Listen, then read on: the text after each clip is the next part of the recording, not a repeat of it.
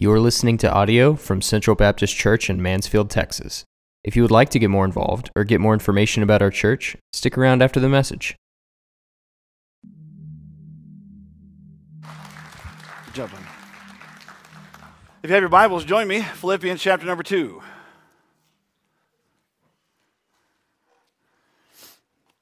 Philippians chapter 2.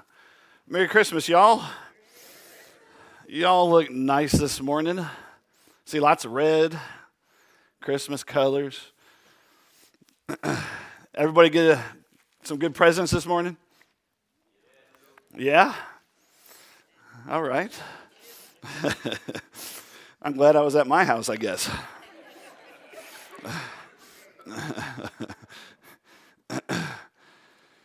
Y'all do look nice today. That reminds me of a story I read in Reader's Digest. It says, When my niece was a student, her class of six year olds sang, Hark the Herald Angels Sing. Don't you love it when kids take part in services? I know I do. Um, so they were singing, and the line that says, God and sinners reconciled was awfully tricky for those six year olds. One little boy with a voice that completely drowned out the rest of the choir. You know, there's always one of those in every group. Belted out happily, God and sinners dressed in style. Don't you love Christmas? Yeah. Amen. Kids this time of year are especially filled with all kinds of joy. Um, I had the pleasure of being up here during the school day and got to watch them practice their Christmas special. And uh, it was uh, very awesome seeing those little ones and how excited they were about Christmas. I mean, they put different things on the back screen for them to watch, and they're like, "Oh, that's Santa! Oh, that's that's the manger!" And they were just so excited about it all. Um, one Christmas, a wife was explaining that her husband put an assortment of beauty products in her stocking. She said, I tried on the facial mask and was about to wash it off when my eight year old son, Caleb, walked in. I explained to him that it was a present from his dad and it would make me beautiful. He patiently waited by my side as I rinsed and patted my face dry. She looked at him and said, Well, what do you think? And he exclaimed, Oh, mom, it didn't work.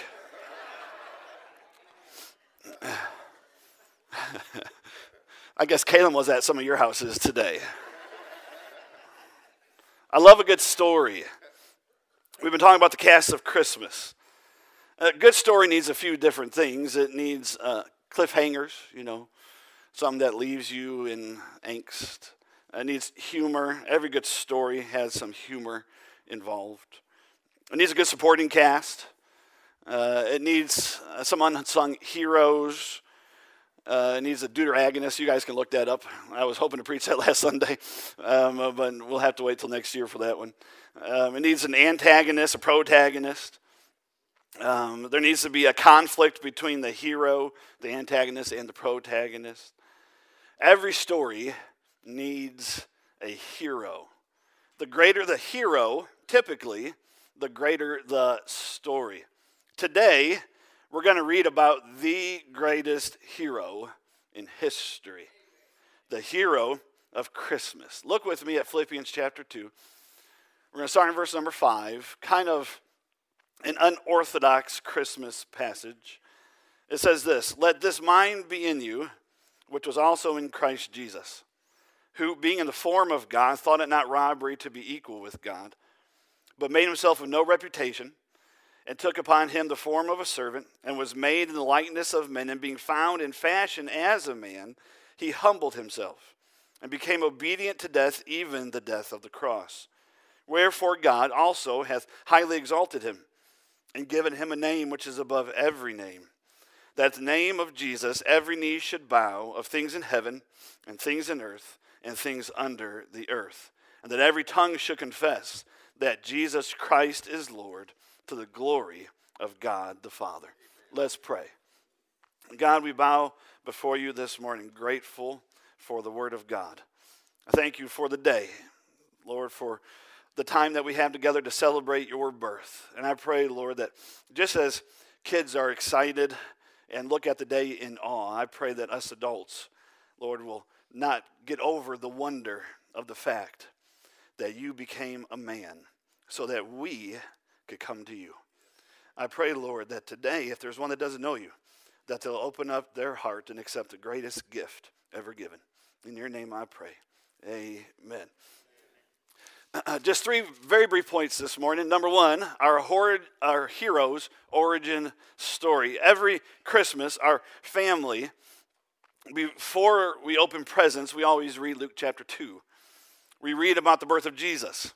Most would call that passage the origin story of Jesus, but is it really? The language Paul uses in this passage in Philippians 2 is very expressive. We are told in no uncertain terms that Jesus was a real man. It says that he made himself of no reputation.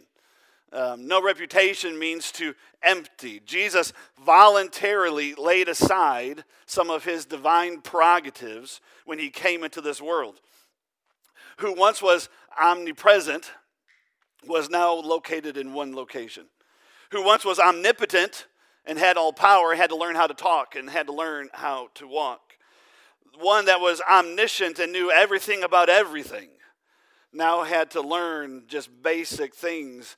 Could you imagine being the one that made the sciences and now having to learn all about them again? You see, this man named Jesus though he never had a physical body before, was uh, eternal in the past. The reality of our hero is that he has no origin story. Our hero, Jesus, is God in the flesh. He is eternal, He is everlasting. Listen to what the Gospel of John says about this man named Jesus. John 1 says this In the beginning was the Word and the Word was with God, and the Word was God. The same was in the beginning with God. All things were made by him, and without him was not anything made that was made. In him was life, and the life was the light of men, and the light shineth in darkness, and the darkness comprehended it not. There was a man sent from God whose name was John. The same came for a witness, to bear witness of the light, that all men through him might believe. He was not that light, but was sent to bear witness of that light. That was the true light, which lighteth every man that cometh into the world. He was in the world, and the world was made by him, and the world knew him not. He came unto his own, and his own received him not. But as many as received him, to them gave he power to become the sons of God, even to them that believe on his name, which were born not of blood, nor of the will of the flesh, nor of the will of man, but of God. And the Word was made flesh and dwelt among us. What's amazing about our hero is that he chose to have a physical origin story that came from Bethlehem 2,000 years ago. Our text says that he was made in the likeness of man. The term likeness means in the very image of something. I find it interesting that at the beginning of creation, God tells himself that he wants to make man in his own image. When Jesus was born in Bethlehem, God made himself in man's image. While God may have become a man, he never stopped being God. While Jesus Christ was 100% man, he was always also 100% God. He merely concealed his heavenly fame in a earthly frame. Every now and then, this deity that he had always would outshine his humanity his advent was holy because when Jesus was born in Bethlehem, God literally came into this world and walked amongst us. This man named Jesus. Think about the place of his birth. It was a cave turned into a makeshift stable, a place used to give birth to sheep. But once Jesus showed up, it became a throne room Curious, this little throne room. No tapestries covering the windows, no velvet garments on the courtesans. And instead of a golden scepter, the king holds a crudely whittled olive wood rattle. curious, the sounds in this courtroom. There's cows munching, there are hooves crunching, a mother humming, a babe nursing. It could have begun anywhere, the story of this king, but curiously, it began in a manger. Step into the entryway, peck through the window. God's in there. God had entered the world as a baby should be unimaginable to all of us. Yet, were someone to chance upon that sheep stable in the outskirts of Bethlehem, what a peculiar scene they would behold. The stable stinks like all stables do. The stench of urine, dung, and sheep reek pungently in the air. The ground is hard, the hay is scarce, cobwebs cling to the ceiling, and a mouse scurries across the dirt floor. A more lowly place of birth could not exist. Maybe your life resembles that stable in Bethlehem. Crude in some spots, maybe smelly in others. Not much glamour. You do your best to make the best of it, but try as you might, the roof still leaks, so to speak. The winter wind still sneaks through the holes you just can't seem to fix. You've shivered through your share of cold nights and you wonder if God has a place for someone like you in his story. Find your answer this morning in that Bethlehem stable. The story of Christmas is the story of God's unrelenting love for you. The moment Mary touched God's face is the moment that God rested his case. This proved that there is no place that God wouldn't go to show us how much he loves us. May the amazing truth of this season never grow old. The angel said it best that Emmanuel is now God with us. Nobody has ever been born like this. Shepherds, prophecies fulfilled, angels declaring in the night sky, and a virgin giving birth in a stable. Number two, think about our, our hero's power. Found in the fashion of a man, Paul tells us. Jesus was born as a man. He lived as a man. He suffered as a man, and he died as a man. He was, in every sense of the word, a real, genuine human man. He knew pain, poverty, he knew sorrow and loneliness, and he faced rejection often. He knew laughter, hope, and friendship.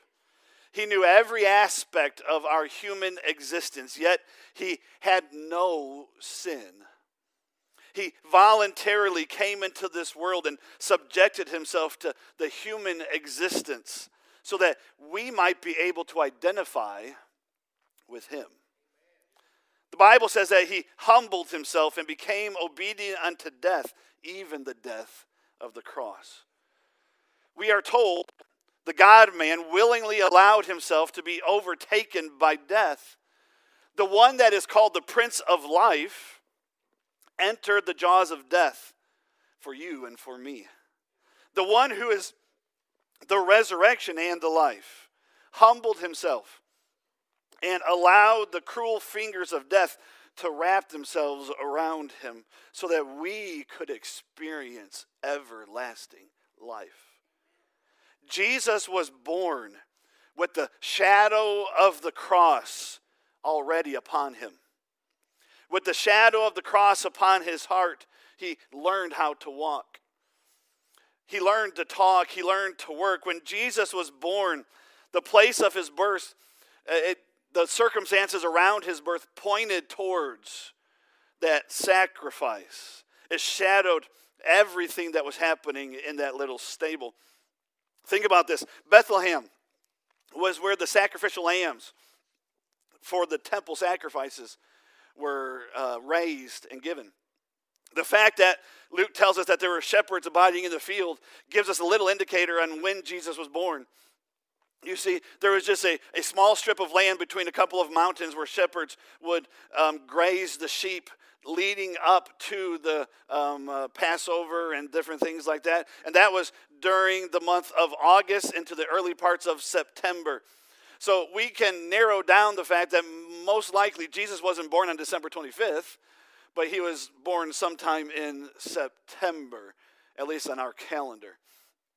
But this was the place that these shepherds would raise these sheep, and these sheep were born for a purpose to be the sacrificial lambs in the temple in Jerusalem. The likely place where Jesus was born was a place in the northern part of Bethlehem called Migdal Eder.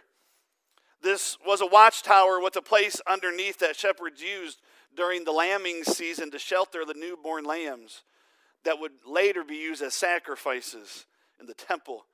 Jesus was also wrapped in what the Bible calls these swaddling clothes. They were strips of cloth wrapped around. They probably didn't have much else to keep him warm. So they grabbed anything that was available, and these cloths were used to wrap dead people after they had died. Even the clothes that Jesus was wearing pointed to his purpose. Jesus wasn't born to live, Jesus was born to die. In his death, Jesus provides redemption for all of us who have believed on him. He also demonstrated the boundless love of God for sinners like you and like me on that cruel cross. When Jesus died on that cross, he opened up the way to God for all who would be saved. The death he died was no ordinary death. Philippians 2 tells us that when he died, that even his death was the death of the cross. No more brutal form of execution has ever existed in the history of the world than that death. Jesus died in a horrible agony so that you and I might live in boundless glory. Hear me, friend. The glory of his birth is fulfilled in the agony of his death. Jesus died for you. Hey, friend, Santa has nothing on that. Jesus died for us. Think about all that he went through. The greatest gift ever given was not just his birth, but the way that he died for you and for me. He became this sacrificial lamb so that my sins and your sins could be covered completely a hundred percent. It's unbelievable to think about that as he was being flogged with the cat of nine tails, that as he was being um, spiked through his hands and through his feet, and as he was having to try to breathe on that cruel cross, my sins were then placed on my Savior's shoulders so that I could find forgiveness. Hey, friend, we can have joy today because Jesus took our sins back then. Jesus died for us. And think about how powerful this is. His death was the most powerful sacrifice for my sins and yours. Jesus' sacrifice was so powerful, no other sacrifice was needed. You know why those shepherds had a job? Because those lambs were needed every single year. Could you imagine on days like today having to bring a sheep along with you? And oh man alive i wouldn't be a pastor. Having to having to go through all of those sacrificial systems with those sheep and having to put different sacrifices for every single person in the room. Could you imagine how long of a service that would be? I wouldn't be able to wear a suit. Could you imagine? But every year these high priests would have to go through this every single year and multiple times during the month there was sacrifice after sacrifice. And the reason why there had to be sacrifices after sacrifices is because the people kept on sinning. And the lamb wasn't powerful enough to take away all of their sins. But here comes Jesus. And not only did he take the sins of the people living at the time, and not only did he take the sins of all of the people that believed on him before he even came, and all of the people after that would believe on him, Jesus took my sins too. And the great thing about Jesus' sacrifice is that it's enough. Look at what it says Hebrews chapter 10, verse 4 says, For it is not possible that the blood of bulls and of goats should take away sins. Friend, hear me. That old sacrificial system was never going to be enough. But this man, after he had offered one sacrifice for sins, what does it say? Forever, sat down on the right hand of God. I love the imagery of, the, of this verse. The imagery is, is powerful. In the Jewish culture, whenever a man was done working, the first place he would sit would be at the dinner table. It meant that his day's work was done and he was ready to eat. But there was one piece of furniture, if you go through the entire temple, that wasn't there.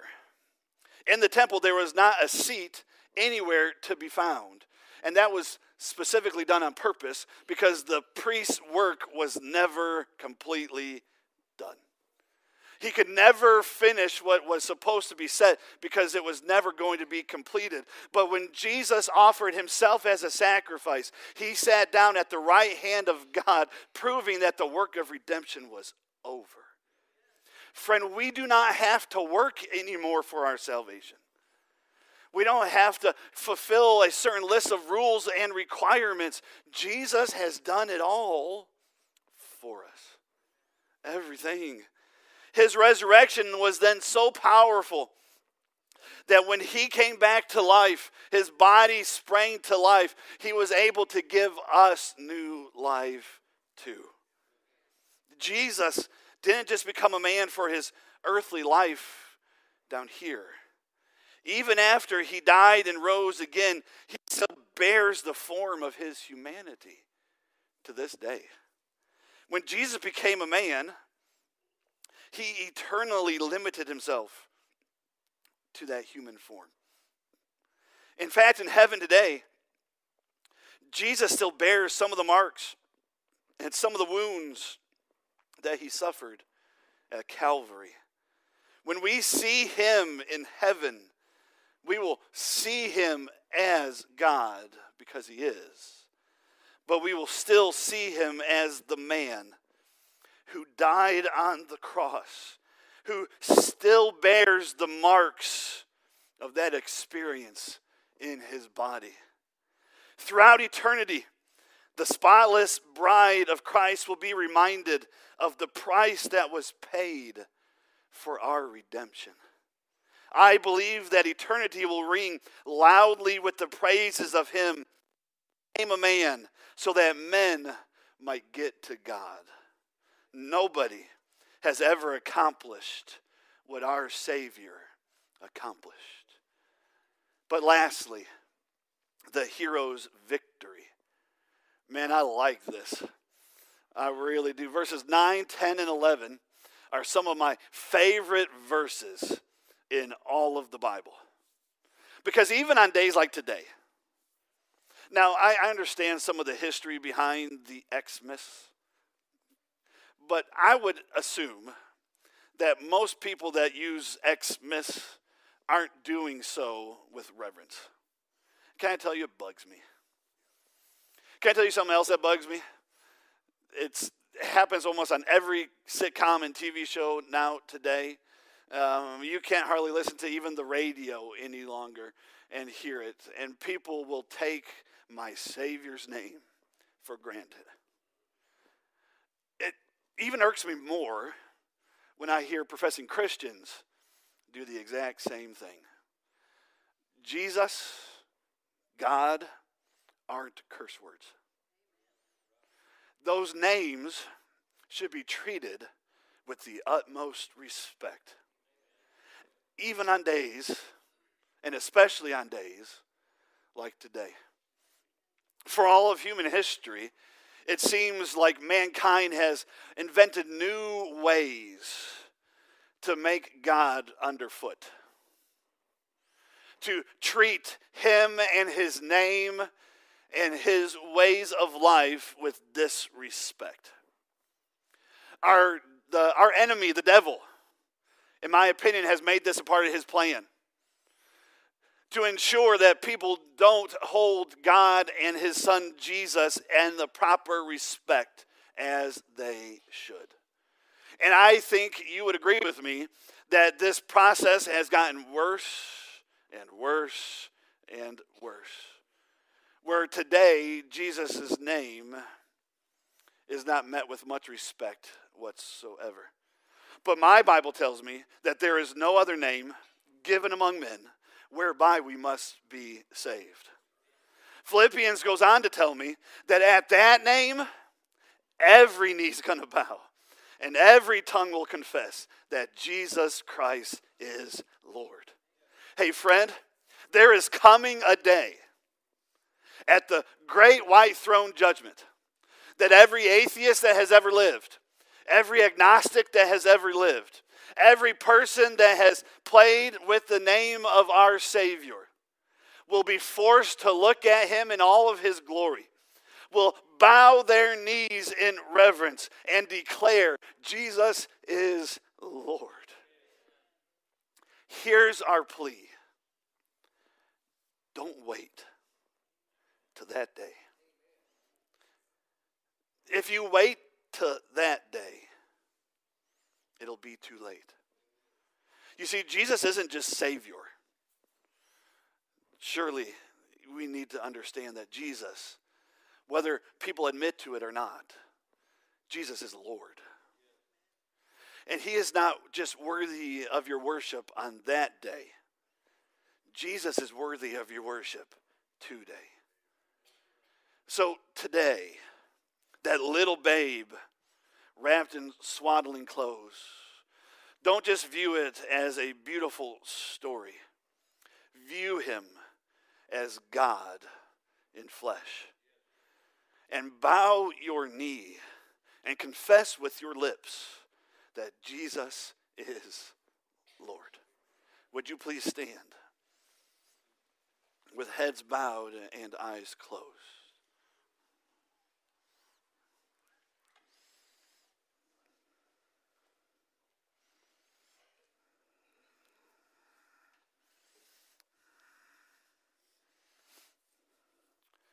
God, we bow before you today, grateful for Christmas. Lord, it's an honor and privilege to be able to worship you with God's people today. I thank you, Lord, for those who are faithful to come.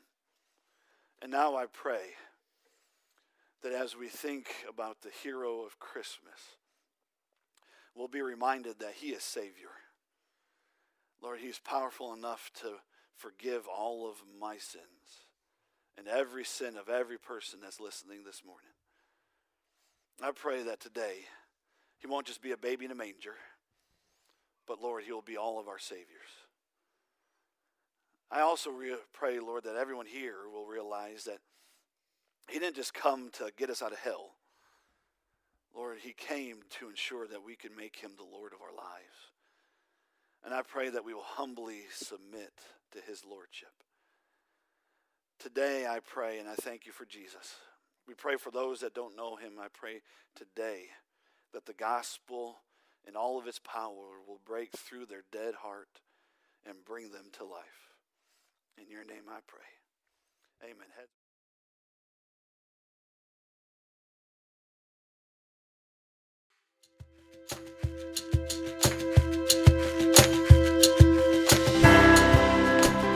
Thanks for listening.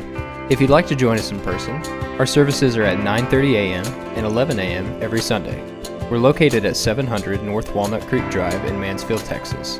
You can visit our website at cbcmansfield.com or follow us at Facebook, Instagram, and YouTube at CBC Mansfield. Thanks again for joining us.